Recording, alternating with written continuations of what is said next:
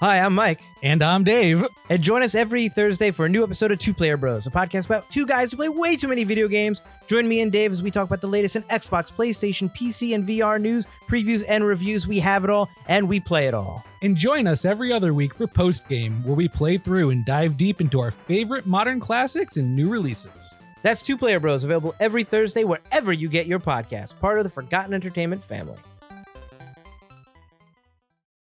You like beer? Do you like podcasts? Do you like beer podcasts? Then check out Crackin' One Open, a podcast about brews, news, and pop culture reviews. Every week, we crack open a new craft beer from breweries around the country. And sometimes the world. We'll talk about how it was made, what's in it, the history of the brew, and the brewery. Then we'll give our tasting notes, and while we're finishing up, we'll talk about some of the latest goings on in the world of pop culture. So check out Crackin' One Open with Mike and Elise, part of the Forgotten Entertainment family. Hi, I'm Shamar Griffith. And I'm Andrew Tahada. I am a blurred with a love for artwork and comics and animation. And I'm a freelance writer with a love for pretty much the same things. We grew up together and spent our formative years watching and talking about DC superhero shows and content. In fact, we still do. Every episode, we will discuss a film and its connection to the DC animated movie universe, compare it to its original source material, and share our thoughts on the adaptation. We've enjoyed our conversations these past couple of decades, and we think you will too. This is yet another DC Animated Podcast.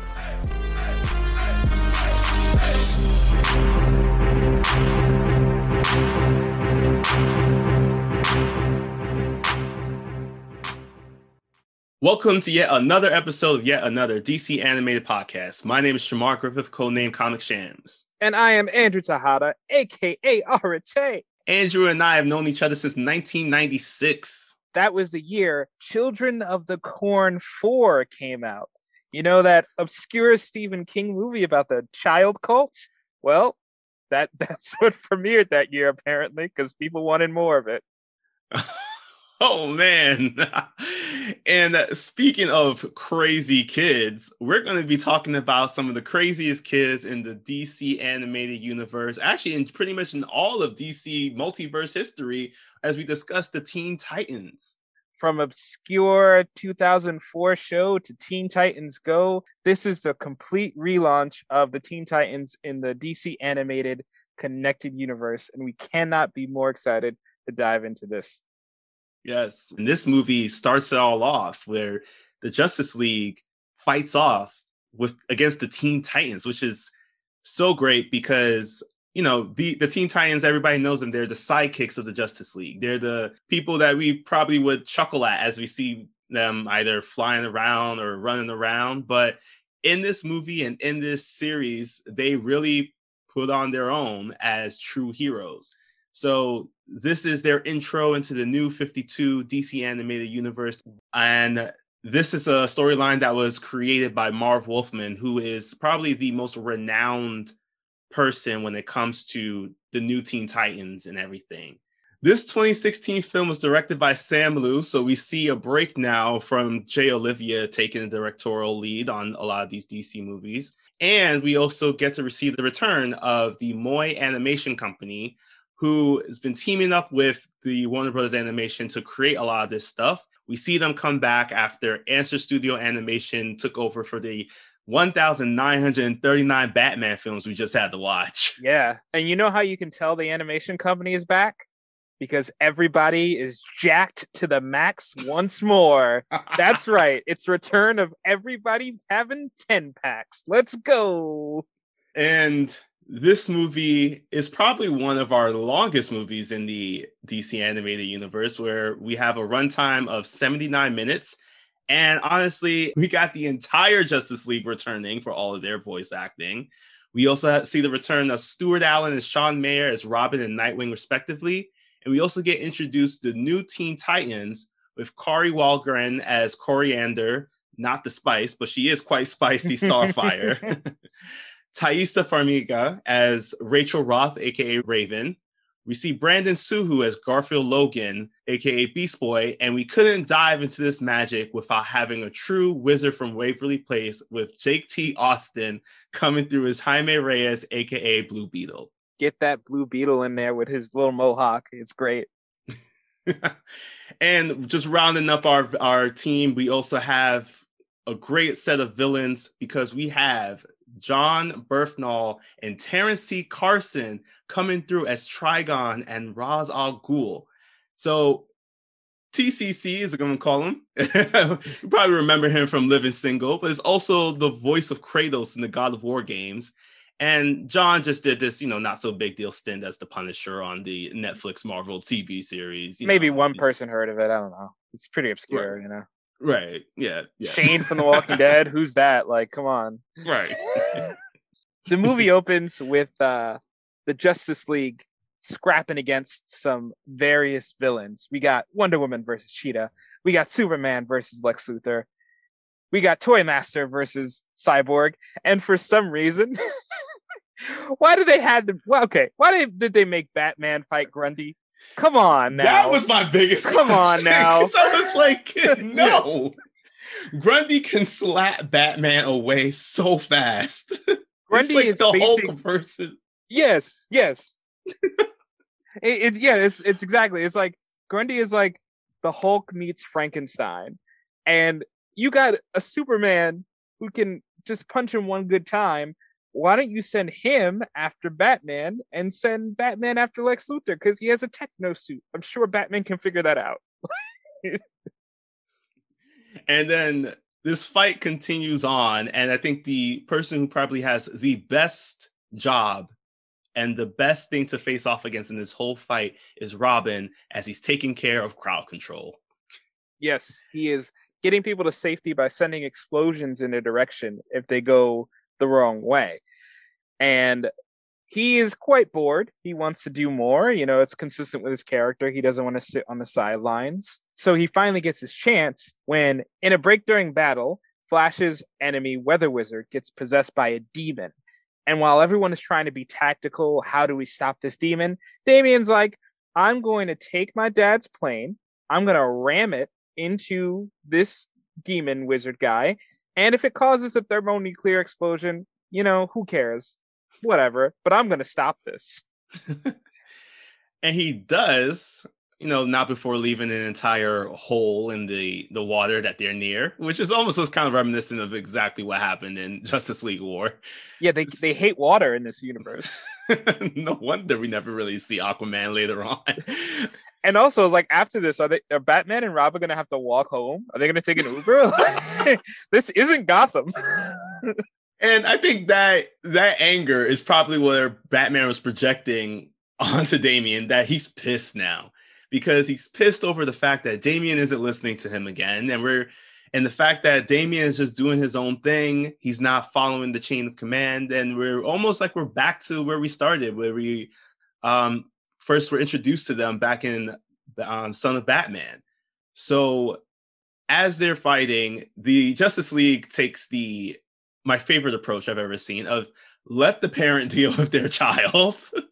Yes, Batman gives side eye to everybody. Wonder Woman is the only one smart enough to not s- step into the parenting matters.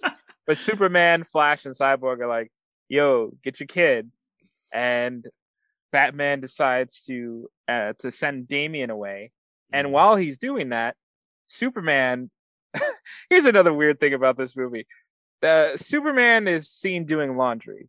Now, I Yes. feel if you can fly around the world in like a second, is there any need for you to use a washing machine? right, you burn off all the germs that you might have accumulated. I, yeah, you could like ring them really fast. I feel like there was it, it, it there's a quicker way to do this. But um, while he's doing unnecessary laundry, he gets uh, possessed by another demon, which you know is gonna be a problem later. But we can't worry about that because Damian just arrived at the Titans Tower. Yes, he's dropped off by Nightwing, which goes back to the great relationship that these two have. They're almost like brothers now.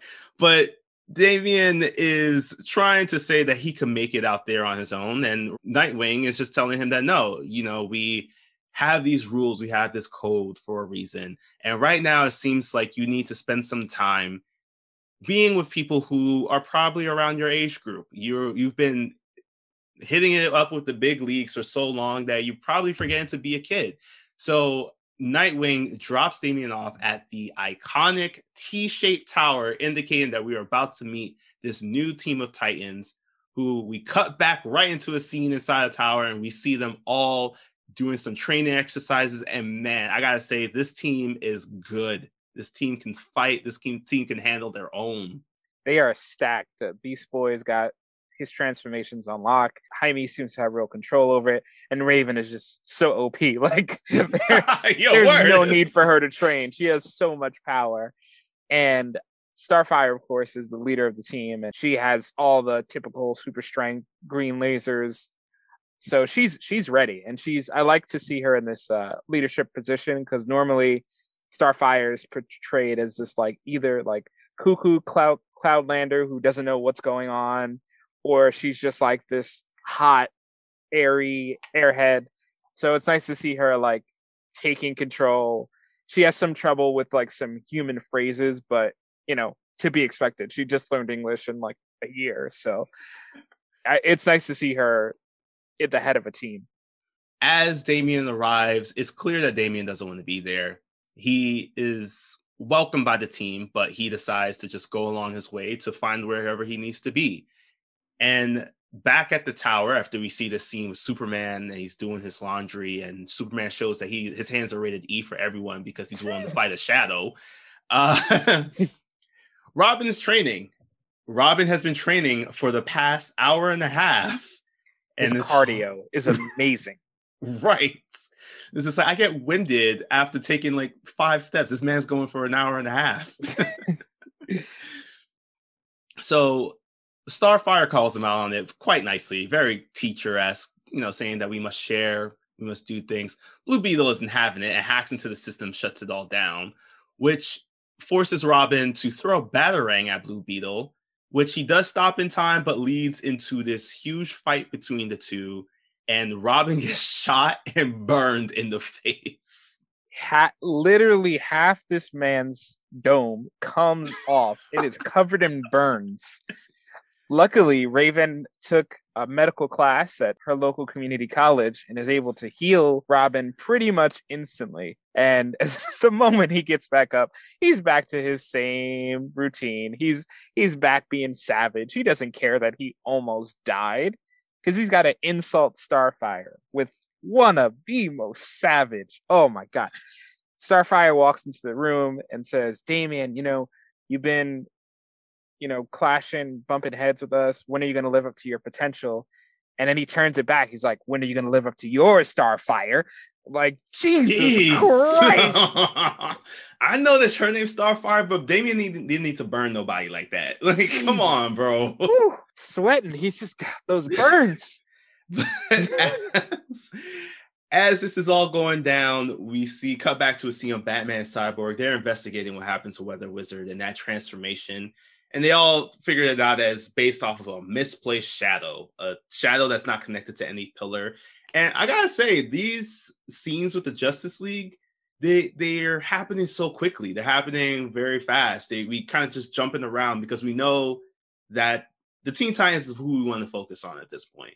Because we jump back now to a scene of Superman and Wonder Woman, and they're coming out from a date, and Clark is starting to bug out now because he's starting to see images of Trigon. So, and this com- kind of confirms this possession that is happening to Clark. And as I mentioned, we completely leave this date that Wonder Woman and Superman are on. I guess he finally upgraded from his Greek restaurant in Metropolis, took her out to a movie.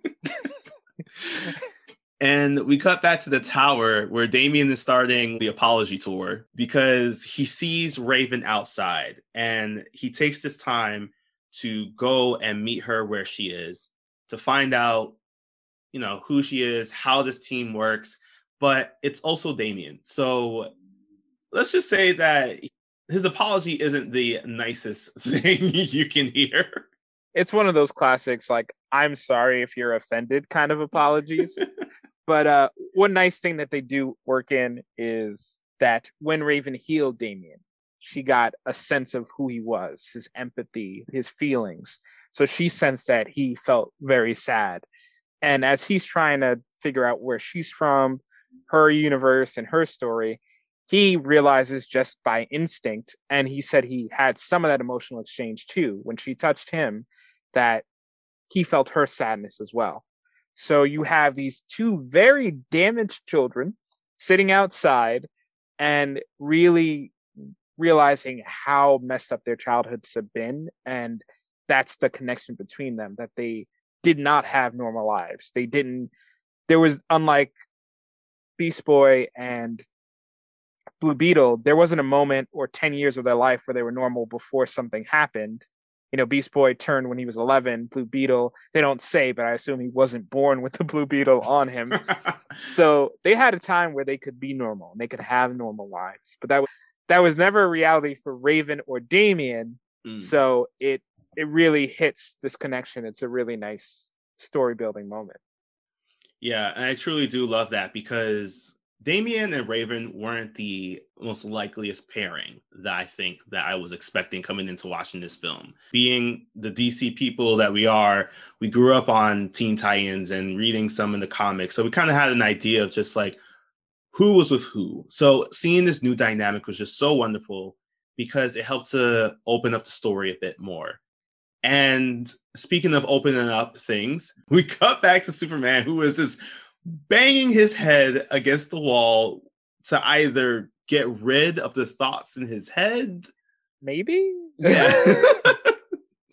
Maybe he had an itch. just yeah it, it uh it's uh it's weird you know maybe listen to some nice music or you know meditate but whatever works but he doesn't have much time to bang his head against the wall because who should show up? But superman's most notorious villain atomic skull? Who who is this guy? Who's atomic he just this guy atomic skull he has a flaming skull for a head. I don't i that's it. That's his stick.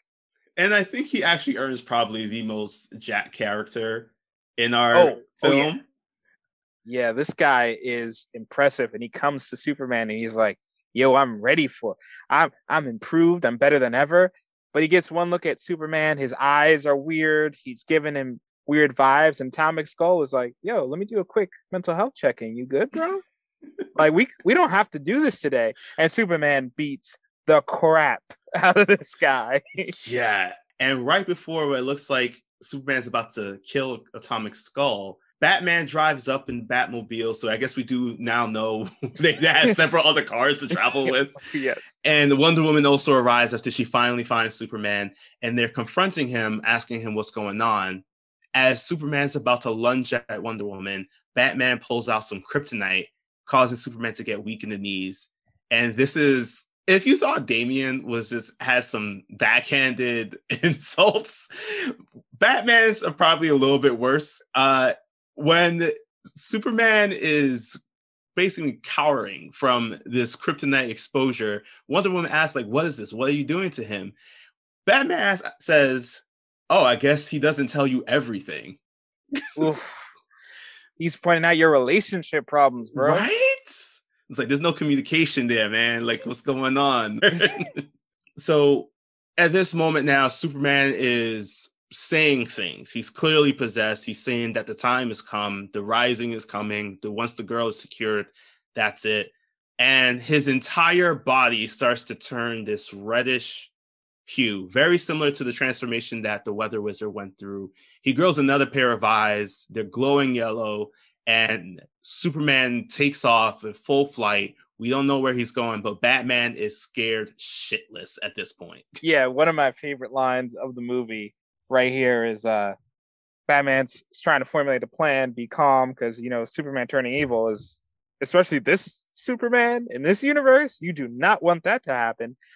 And he's like, everybody stay cool, stay calm, stay cool. Wonder Woman's like, but what if he like attacks the moon. And Batman's like, don't be ridiculous. Wait, did he say anything about taking out the moon? Because no. Oh, okay, okay, okay. We're, we're gonna go with plan, my plan, plan B. And Batman and Cyborg and Wonder Woman, they go off to try to take care of what they need to, try to find a lead on Superman. And while they're doing this very dramatic thing, Starfire says, you know what?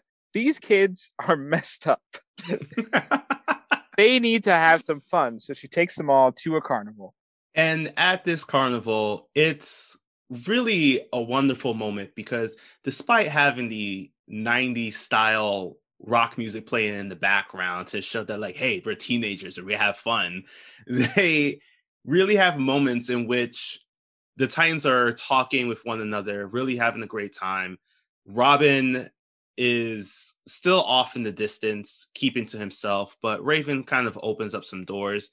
And we're seeing a bit more of this relationship between raven and robin opening up. There's a sort of a crush that's developing it's just so much fun to see them playing all these games and ultimately it turns into a competition as after robin and raven kind of talk a bit more about their upbringing their history their background with not without exposing too much about who they are they see that beast boy and blue beetle are engaging in a head-to-head competition on ddr yes the most sacred and noble of stages and blue beetle has nothing. Like he, he's just not even making it past level level 10 i don't know how ddr levels go but uh, he's not making it. He's not doing well. So damian's like hold my beer and goes and tr- tries to handle business out on the ddr stage against beast boy. And raven would love to watch this competition but you know, three of her demon brothers showed up and told her to go meet him on a isolated mountain outside of the carnival. Yeah, and while she's there, she also gets to see this astral projection neon light show version of her father who's engaged in the conversation with her. So now we get for the first time to see and hear the true voice and true image of Trigon, who kind of shows a little bit of his plan he tells her that it's time for her to come home because it's time for her to open up this portal to bring him to Earth so that he may conquer it. And Raven's not having it. She transforms into her full iconic Raven costume and is just battling head to head against all three demons, but unfortunately gets blasted away right at the moment where Robin wins this dance off. And as they're celebrating, they spring into action in probably the most I have a lot of feelings about this. Uh, they oh my yeah, the the Sailor Moon transformation. Yes. so Beast Boy makes sense. He has the outfit under his clothes. And Blue Beetle makes sense. His outfit grows. But Starfire's Sailor Moon transformation into this other outfit, I don't know how it's possible, A. Secondly, did we really have to go close up to her thighs? Like, come on now. come on, animators. You ain't slick. Right. We spent they were like, oh man, we lost Talia. Who who who we got in the who we, got in the reserves?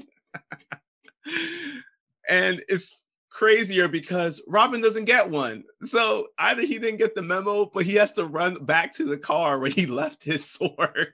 Yeah, he breaks the window. He's like, I don't even care. I got to get my stuff together and uh, he comes back and slices a demon in the head with my favorite line of the movie, where after he slices the demon's head off, he goes, "Please tell me they're undead," so he can keep with his no killing streak. And Raven's like, "Yeah." You basically you just kill them over and over again until they're tired out. So that's what the group proceeds to do and it was so great to see this fight in my opinion because they got the banter they got the power they got the teamwork there were some moves that was just like there's no way that robin just knew how to do this because my dude was providing assists left and right yeah. and starfire gets distracted because at this moment raven reveals to her that her father is the one that's attacking them which questions starfire's entire leadership skills. I felt like there was this moment where she was just like, maybe Damian was right for calling me out for not realizing that I need to be more mindful about who we're bringing onto the team, who it is that we're bringing together. Because at this moment, she's so distracted, she gets knocked out, as does Raven. And in an attempt to save her, Raven unconsciously releases her Darkbird energy, which which is also called her soul self, which I'll go get into a little bit more as we talk about the comics yeah, and that pretty much wraps it up. Uh, like after she whips that thing out, it, it's just game over for everybody. As the battle is settling, she decides it's time to tell everybody what's going on. So she takes them to this barren ruins and says, well, it's a long story. We'll summarize in as quick as possible, but basically, and also quick yeah. disclaimer we will be discussing um you know adult things. So if you have any kids who you have not shared the history of the birds and the bees about we um we're going to join you on this journey today. Yep, it's a, this will be a good conversation opener for them. yep.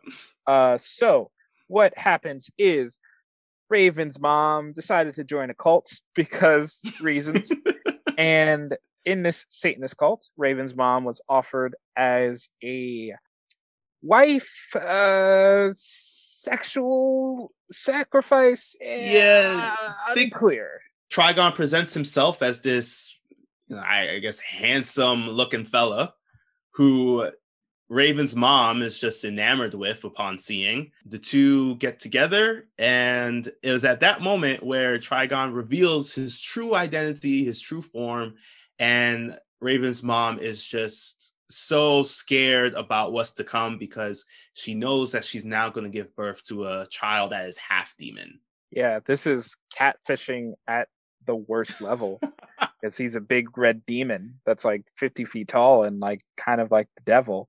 Mm-hmm. So after this impregnation, Raven's mom decides to run to this mystical land, Azarath, where there's a bunch of wizards just chilling. And she's having a pretty good life, pretty decently. But a young Raven says, You know, I'm kind of curious to see what my dad's like. So she decides to Skype Trigon just just for fun.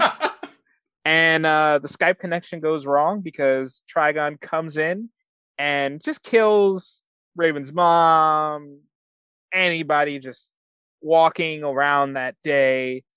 And luckily, Raven was able to stop him by imprisoning him in a crystal. And after this incident, the Titans go back to present time. The Titans ask, like, why didn't you just go home after you did all that imprisonment stuff? And she's like, you see these ruins? You see that that broken moon up there? That's that's home. That's what Trigon did for, with like five minutes. So yeah, we're we we're not gonna let him come to Earth because that's gonna be your moon. Like I know Batman was worried about Superman messing up the moon. No, Trigon is really the threat to the moon.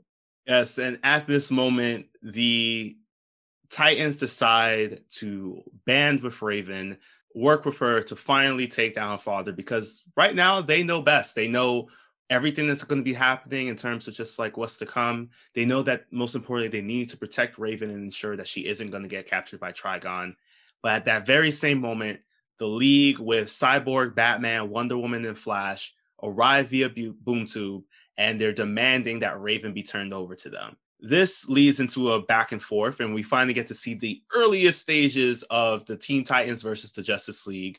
But at that same moment, Raven starts freaking out because she senses her brother's or her father's presence around them and is alerting them all that no, this is the plan. This was his plan all along. He wanted the League to be here. He wanted them to fight against us because at this very same moment, shadows are appearing all over the place and possessed every single member of the League except for Batman because my dude kind of went out like a G. he shot himself with nerve gas meant for freaking Bane. Bane. Oh man, this guy is just uh because the thing is if you get too injured when you have a demon inside you, they're like, nah, bro, and they leave. So yep, he said nerve gas. he could have I feel like there was another option, but Right. But while he escaped possession, Wonder Woman, Flash, and Cyborg proceed to mop the Teen Titans left and right. Flash at one point has his hand vibrating in Damian's heart, and he's like, Yo, I will end his entire career if you don't come with me, Raven. And she's like, Cool. So Raven, Evil Wonder Woman, Evil Flash leave, but just before Cyborg leaves, Blue Beetle's able to snap him out of it. And now we got Cyborg, Batman free, but Wonder Woman, Flash, and Raven now have to work for Trigon. and they get teleported, Raven and the Evil League. They get teleported over to where Superman is. During this time, we find out that Superman has flown over to somewhere in the Middle East. He has somehow gone deep, deep, deep into the earth and has brought up what honestly is this giant circular thing that, you know, if you're a fan of Stargate SG1, I think that's the only way I can describe it. Uh, Superman sees Raven and just says that her father is waiting for her up there. And this is kind of one of my favorite moments from Raven because it's clear that she does not care about any of these demons. Every single time she has an interaction with any one of them, they get they, get no screen time, honestly. They're just pushed to the side. It's like, I am who I am. I am your ruler, even though I'm not even with your crew. So you can bow down and move to the side. And she does the same thing with Superman, a possessed Superman, and she pushes him to the side like he was like nothing. yeah, she does not care. And it really matches well with Damian because back in the tower, they're like, all right, we got a plan because Damian reveals that when he met every single Titan, he put trackers on them. So he knows exactly where Raven is. And Batman's on the couch unconscious, breathing oxygen. He's out. He's down for this. He's not going to be a part of the final battle, which is fine since he I mean, he put in his work with Grundy. It's okay. Yeah. Also, I feel like Batman's never usually a part of the final battle when it comes to the bigger Justice League thing. You're not no wrong. You're not wrong. They always find a way for him to get out of it. So here's one of my favorite sequences, favorite cuts of the movie. They say, you know, do you have a plan to take out Superman? And Damian just gives him a, a Batman smile. Like yes. smiles exactly like Batman Batman would and says, Got a plan. So we see we cut to the Stargate is opening. They rush towards to fight Superman. It's Cyborg, it's Starfire. They're charging in, and their plan is to throw Damian into Superman with a big ass piece of kryptonite and let them crash him to the earth. That is the plan. Yo, because even worse, Damian shanked him. Yeah. like in the side. But as Superman's gaining back consciousness, he's just like, yo, but for real though, can you take this thing out? Yeah. Like, we good now, bro. Like, what's going on? I'm just like, guys, this is this is like no one else, like Starfire couldn't have done that. Like, guys. Yo, even Cyborg, put it in the cannon or yeah. something. exactly. Get some gas. Like, Jesus. That, this is not a good plan. But Superman disagrees with us because as the team settles in this new crater that's the body of Superman has created, Superman looks over the Starfire and angrily says, Did you sanction this plan? And Starfire looks a little down, but she kind of re- regains her confidence and says, "Yes, this was my plan." And Superman gives her the the okay. She did a great job, and I think this was such a great moment here because you had the leader of the Justice League saying that the leader of the Teen Titans did good work. Yeah, it's a nice kind of passing of the torch moment, mm-hmm. recognizing mm-hmm. and legitimizing Teen Titans as a real team. And it's just in time because Raven's entered her avatar state and she's about to open that portal. So they realize they got to get Wonder Woman and Flash free. So Superman decides to destroy Flash's whole tibia and stomp on this man's leg Words. so hard. And he's like, after Flash snaps out of it, he's like, bro, what the hell? And Superman's like, yo, how fast can you heal? He's like, an hour? He's like, 10 minutes. bro. So Superman continues to take on the rest of the Justice League. As we see the Titans now heading over to Raven, Superman is able to take down Diana because she he gets her lasso from her and is able to use the lasso of truth to get her to say her true name and release the demon that's possessing her. But as the Titans are making their way over to Raven and finally break away from the Stargate, uh, Raven acknowledges that unfortunately it's too late. The ritual is done, and the ground collapses underneath them as Trigon has now entered the earthly realm. He's big as Godzilla and just as tough because the combined might of the Justice League, Superman, Wonder Woman, and Flash so it's just the three of them trying to stop Trigon while Raven takes everyone into Trigon's home under alternate world. I don't think they ever name yeah, it. Yeah, it's, hell. Like a, it's hell. Yeah, it's like hell. It's hell. This is the same place though that Raven might have been holding Trigon originally um, when she first had him in the crystal. Like she had him in the crystal, but then was also in this other state. So he was like in a super super prison. Mhm. Um, so the Titans now make their way over to this hellscape, and at this moment, it feels like every single person in this film has had a freak out moment, and now we're gonna get to see Beast Boys because he's breaking down almost. Like he. Uh, they're attacked by these like eel-like demons, and then he's just turning into just these blobs of things until he finally comes out as this wolf-like creature and helps them to attack the demons and um and defeat them as they keep on progressing through the stages of hell. Raven's brothers come back through as like the kind of like the final stand and fuse together in this speaking of Godzilla, they fuse together in this like bug-like King Ghidorah um, being Yes. which doesn't even have a chance to survive because it is mission time only and we need to get to this crystal and as raven is up there she flies it to the tower she sees the crystal she's getting ready to use it but there's this figure in the background that's lurking in the distance that robin also sees so he goes up there to help her and the figure happens to be good old granddad, tired of this digging holes grandpa himself, Ra's al Ghul, comes up and tries to tempt Robin, basically says, Yo, if you kill Raven right now, I can come back. We can have the world we always wanted. Um, the intention, kind of weird. He doesn't mention his daughter at all, but you know, we'll get to that later. And Robin, showing his character growth, says, "No, I I don't want to be that anymore. I don't want to live like that anymore. I want to embrace this newfound family I have." So he fights against his dear old grandpa. His grandpa gets stopped in some, some demons, and that takes care of that. And now Raven decides to use her. What was it? The Shadow Force? You said. yes the her her soul self Yes, she uses her soul self to put Trigon in a master ball and capture him like a Pokemon.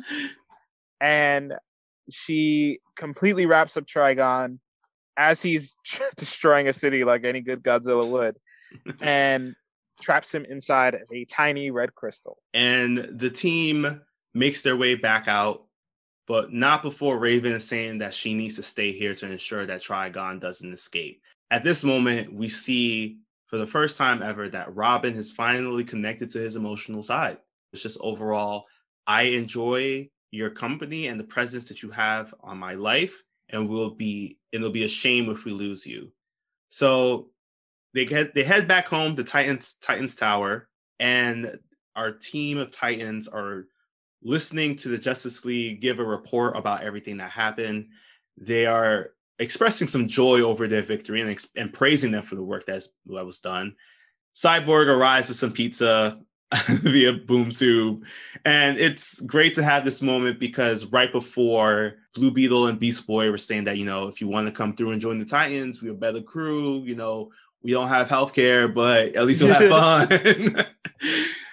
and at that moment, Cyborg brings over a slice of pizza to Raven, and he sees that the gem that she trapped her father in is now embedded in her head. And we close out to Trigon screaming at her, saying, You're going to release me. I will be free. And that is our movie. That is Justice League versus the Teen Titans. And we get a little teaser at the end of something, a very big storyline that I'm very excited to see in the future. But Andrew, what would you, how would you rate this movie? How many demons would you give this movie out of 10? Uh, if we're if we're rating uh those demon daddies, uh, I'm gonna give it. I'll give it a solid seven demon daddies out of ten. This movie does really well at introducing the Titans and setting them up. There's a lot of stuff now that I'm seeing, and I'm realizing that it's foreshadowed for the very end of this universe, and a lot of great setup here.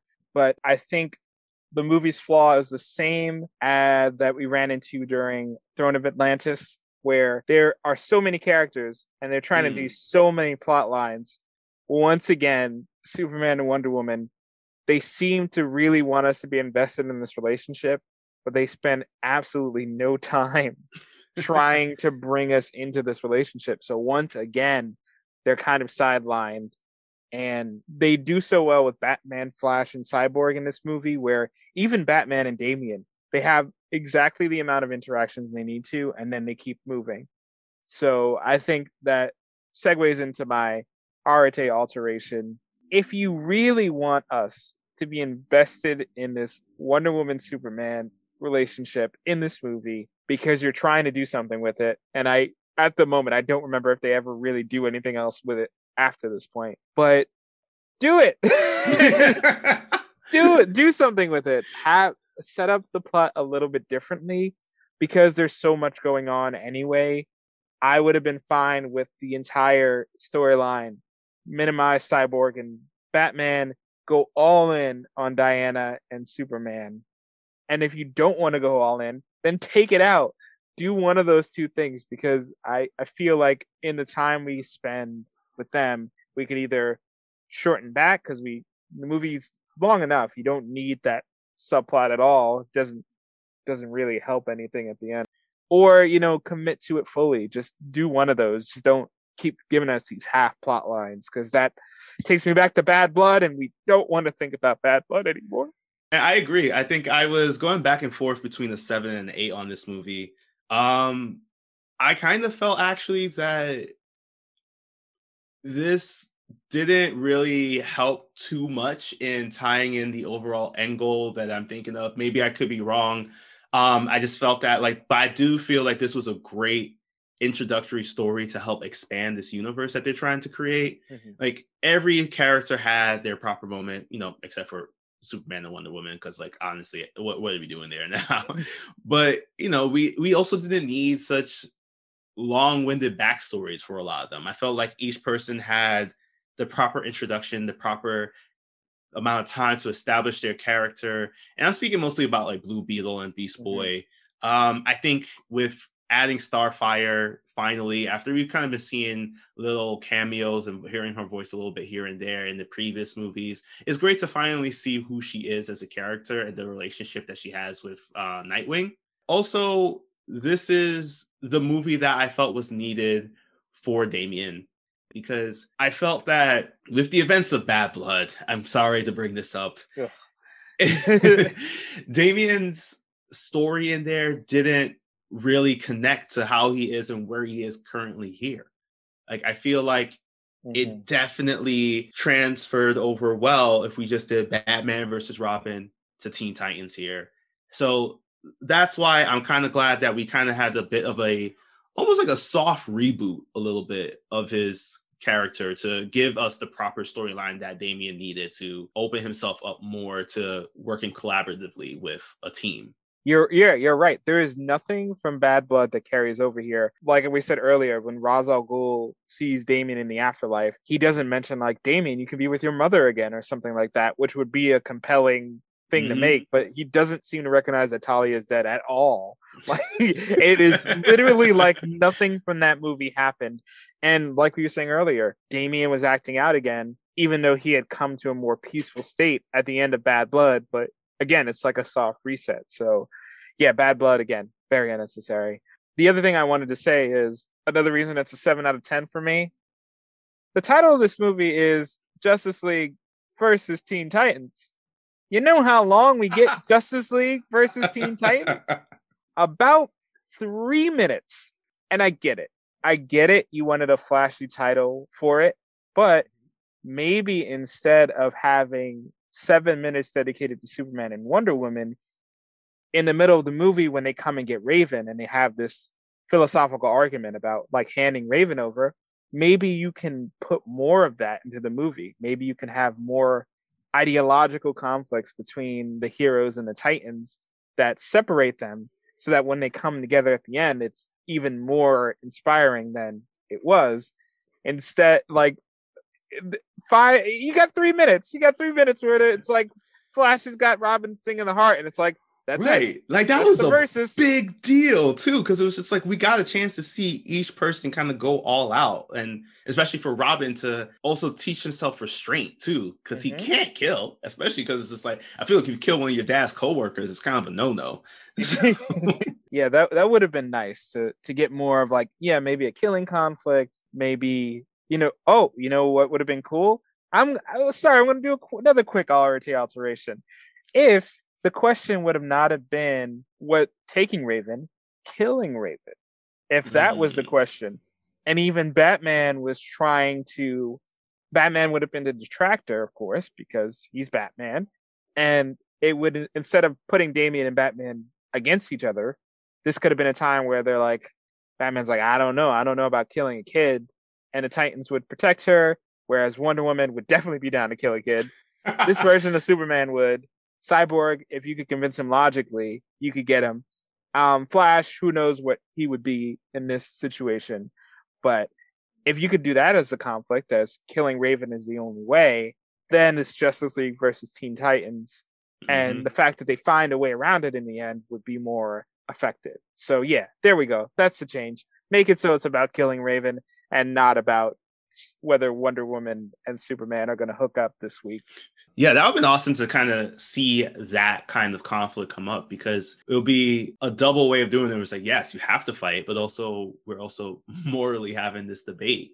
Yeah, it, it would have been it would have been intriguing. It would have been interesting, and uh, yeah, I think it would have been a better fight, better conflict, and hopefully, maybe maybe in the comic section you'll tell us. But while I wonder what Nightwing was doing this entire movie, what was he freelancing in Blüdhaven again? Let's get a message from our sponsor that has to do with freelancers as well, Fiverr. Do you need a freelancer to help you with your website or WordPress site? Or an expert presentation designer to help with that big work project? Or maybe you just need someone to write expert articles and blogs for that website. Look no further than the number one freelance marketplace, Fiverr. You can find designers, programmers, and more from seconds, some for as low as $5 per gig. Fiverr is the ideal tool to help you with your pressing projects. Just post your gig or search for freelancers and you're off to the races. Don't deal with the hassle of finding freelancers yourself. Let Fiverr help you. See the link in the description of this episode to get started. Please note that yet another DC animated podcast is an affiliate partner of Fiverr. We may receive commissions on purchases and services you buy after you click the link below. These commissions help support the growth of yet another DC animated podcast, so we appreciate your continued support.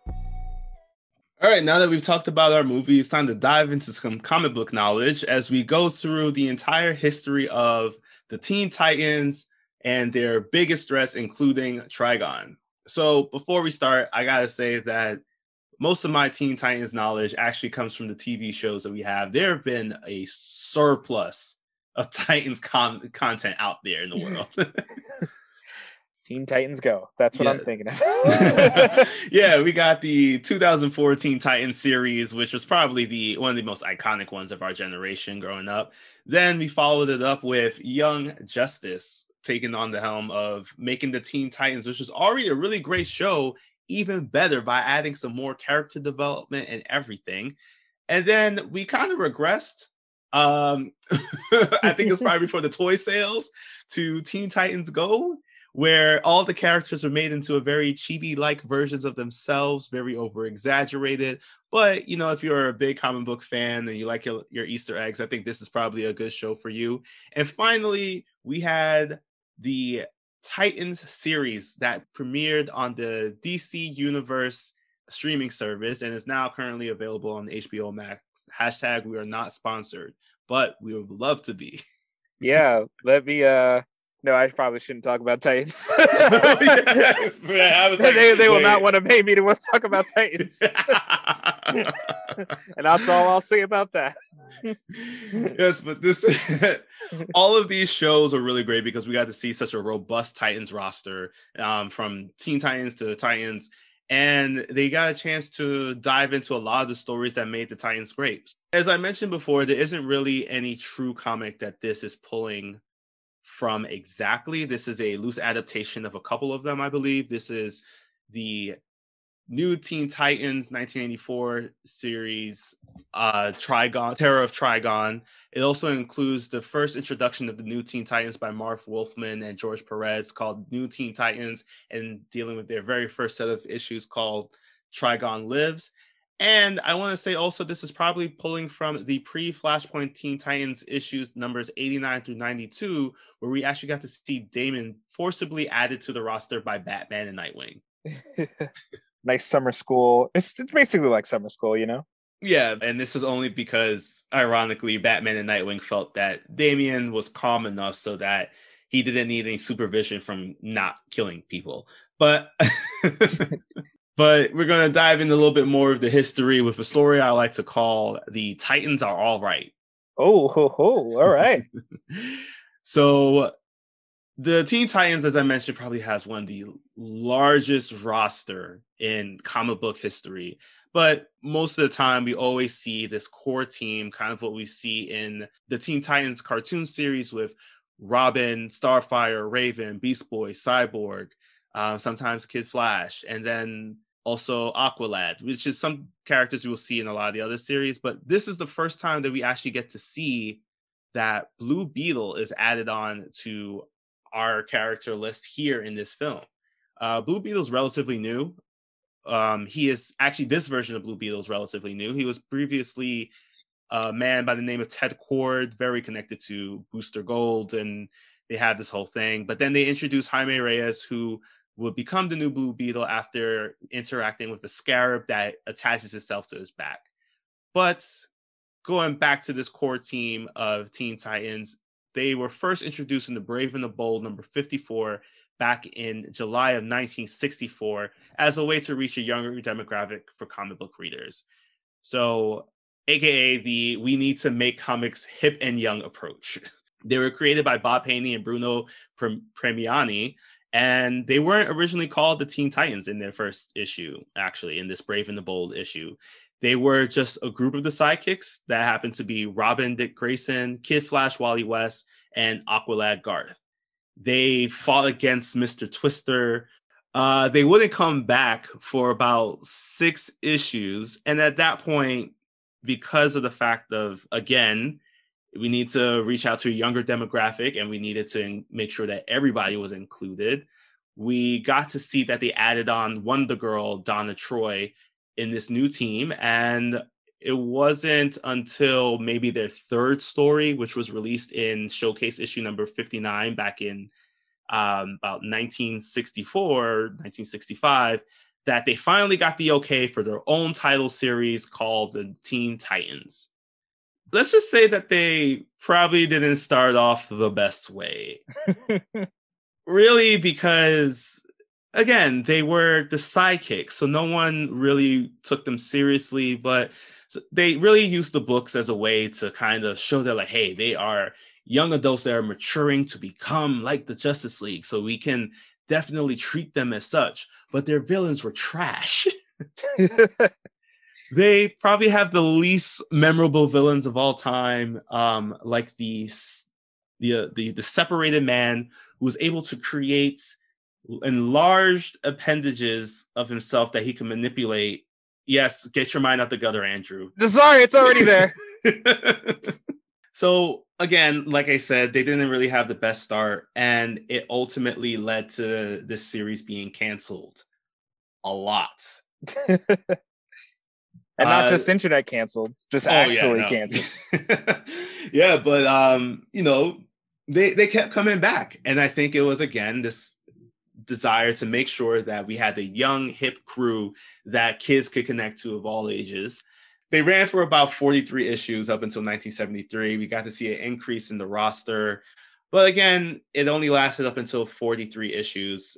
But they finally came back strong because Marv Wolfman and George Perez picked up the book with the name The New Teen Titans, and they took over and completely revolutionized the series, creating the, the, most iconic roster that we see all the time of Robin, Starfire, Raven, Beast Boy, Cyborg, and Kid Flash. This is the team that we mostly see in all the storylines. This is the team that we think of when we think of all the big arcs, such as the Trigon Lives, the Terror of Trigon, the Judas Contract, which we'll talk about in another episode. But all these characters are so great to see because they connect. Everybody could connect with one of them, and I want to say that like because of that, it helped to have finally a group that anyone could truly connect with, as I mentioned, because they didn't feel as if they were being forced on. They were, yes, they were the sidekicks, but some of them were their own new heroes. So it helped create a bit more diversity, you know, especially because Beast Boy was green. yeah, yeah, finally. So their first story arc spanned about six issues, and this was when we kind of got an introduction to Raven. She assembled the team to fight against her father, Trigon, who was coming through to Earth to try to conquer it just like kind of how we see here in this movie. In fact, the title of the film actually connects and is possibly a callback to the fourth issue of this new series, where the Teen Titans and the Justice League of America fought against each other after Raven was mind controlling both of them. The Justice League was first reached out to by Raven to warn them about the threat of Trigon, and they're like, "Nah, use a demon. We don't mess with demons. Therefore, we, we we're not going to help you." So Raven decides, well, if y'all are not going to help me, I might as well build my own team. So she came through and snatched up all of their sidekicks and all these new heroes, and they banded together to help defeat Trigon in the uh, first of possibly many times actually that Trigon's made an appearance, and he's pro- and he's actually seen as one of the main antagonists of the Teen Titans. This was great. This was a great story to start off with, and it led into this whole series culminating in 91 issues. And there was a bit of a title change at one point because, as I mentioned, they were called the New Teen Titans, and then they changed it to the Tales of the Teen Titans. I guess because they weren't so new anymore. Mm-hmm. But you know, it we this is where we really got a chance to see a lot of the biggest stories in Teen Titans history, the things that we see played out all the time in these new iterations in this movie, especially.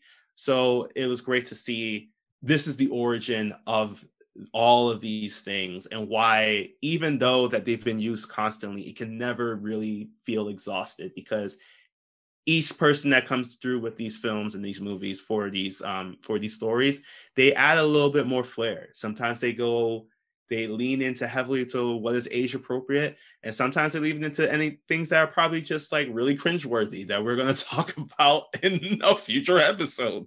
Oh yes.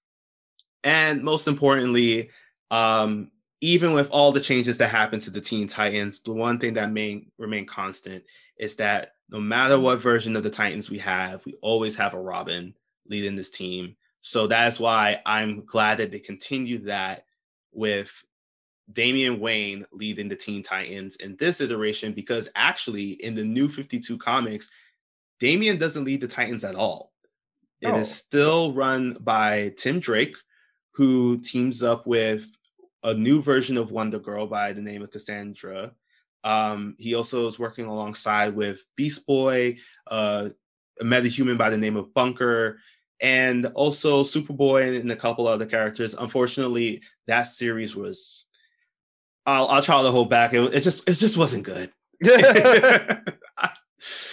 I, I could spend another hour talking about why it wasn't good. it, it's a it's a weird combo when I'm just hearing the names, just from what I've seen of like the Tim Drakes and Tim Drake and mm-hmm. Beast Boy is already a kind of weird combination for me, just thinking about it.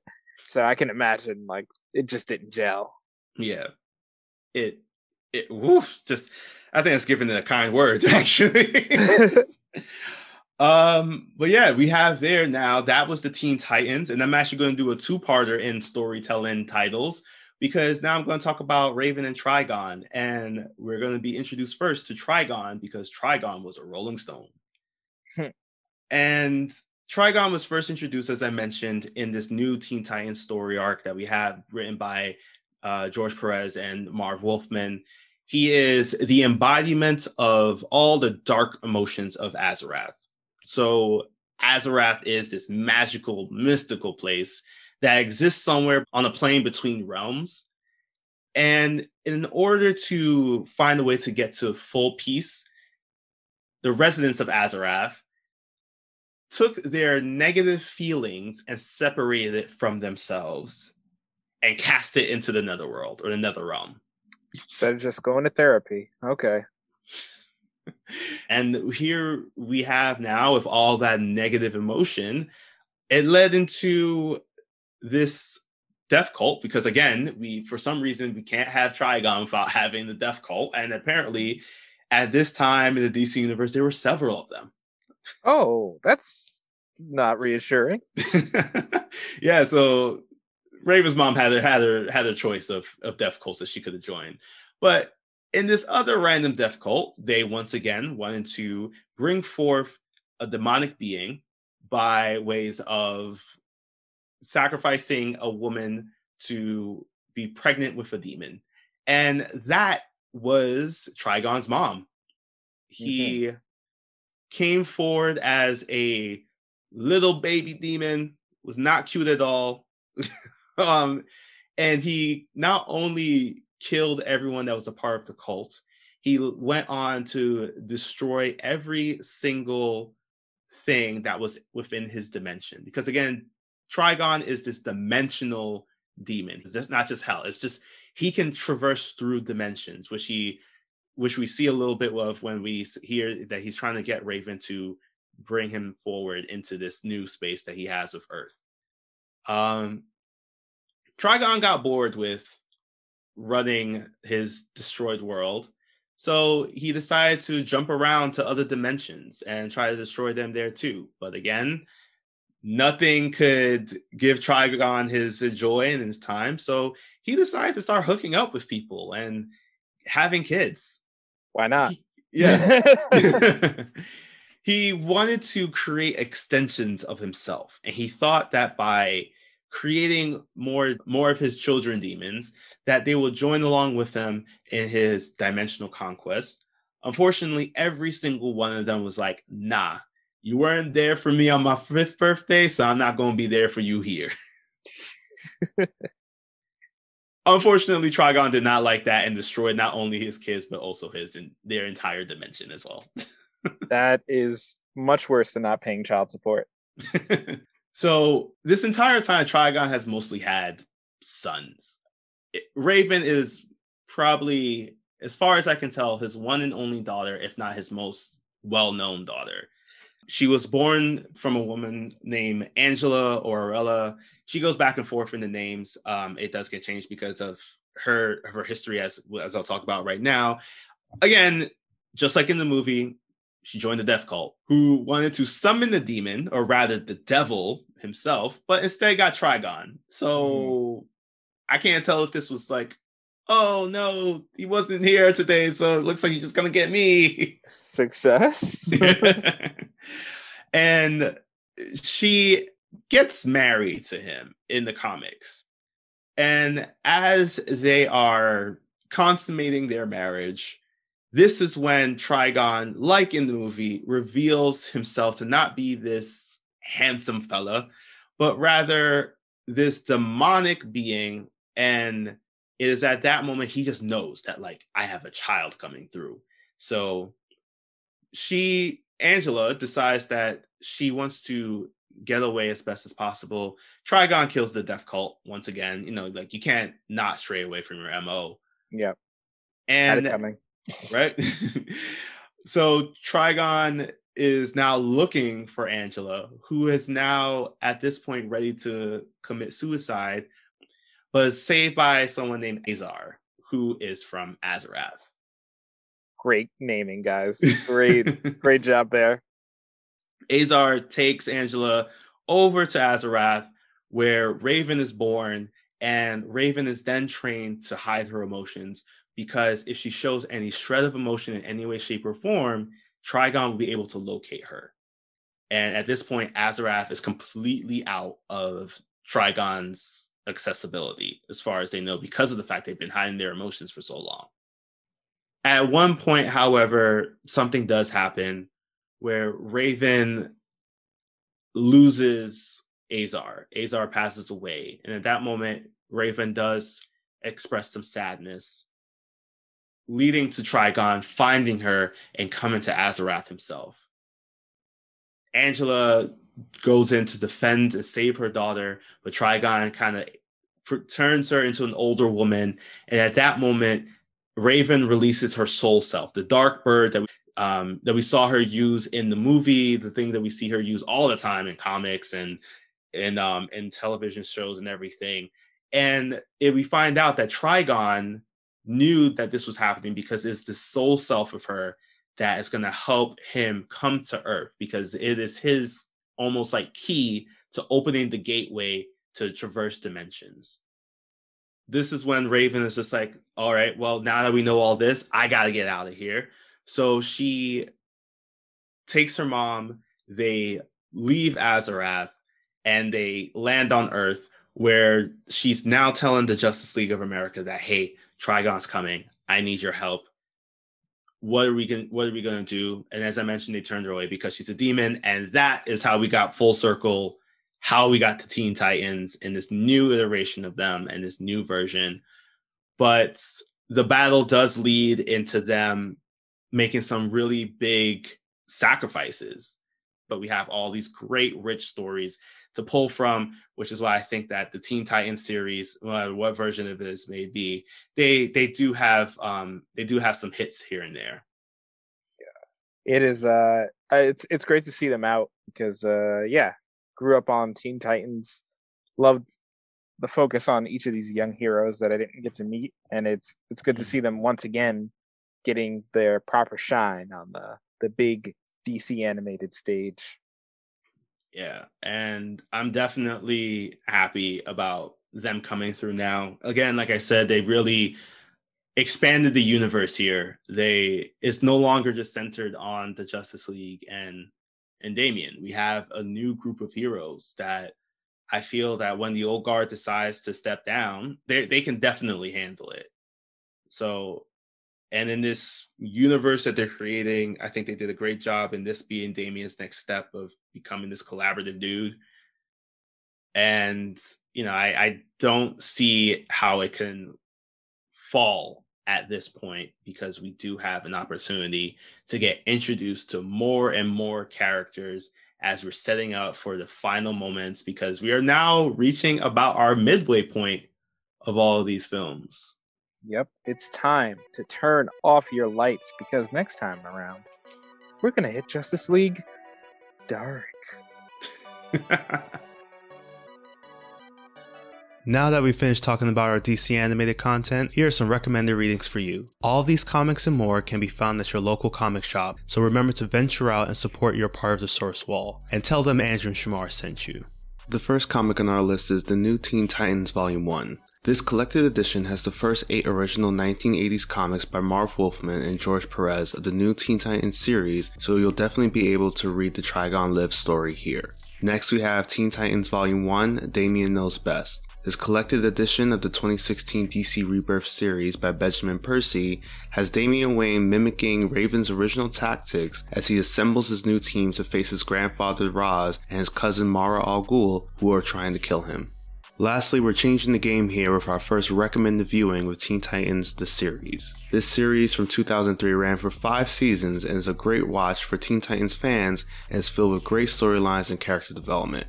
That's all for our list. Thank you for listening and be sure to rate, review, and follow yet another DC animated podcast. Also, interact with us on social media for news on upcoming content. Take care and we'll see you for the next issue.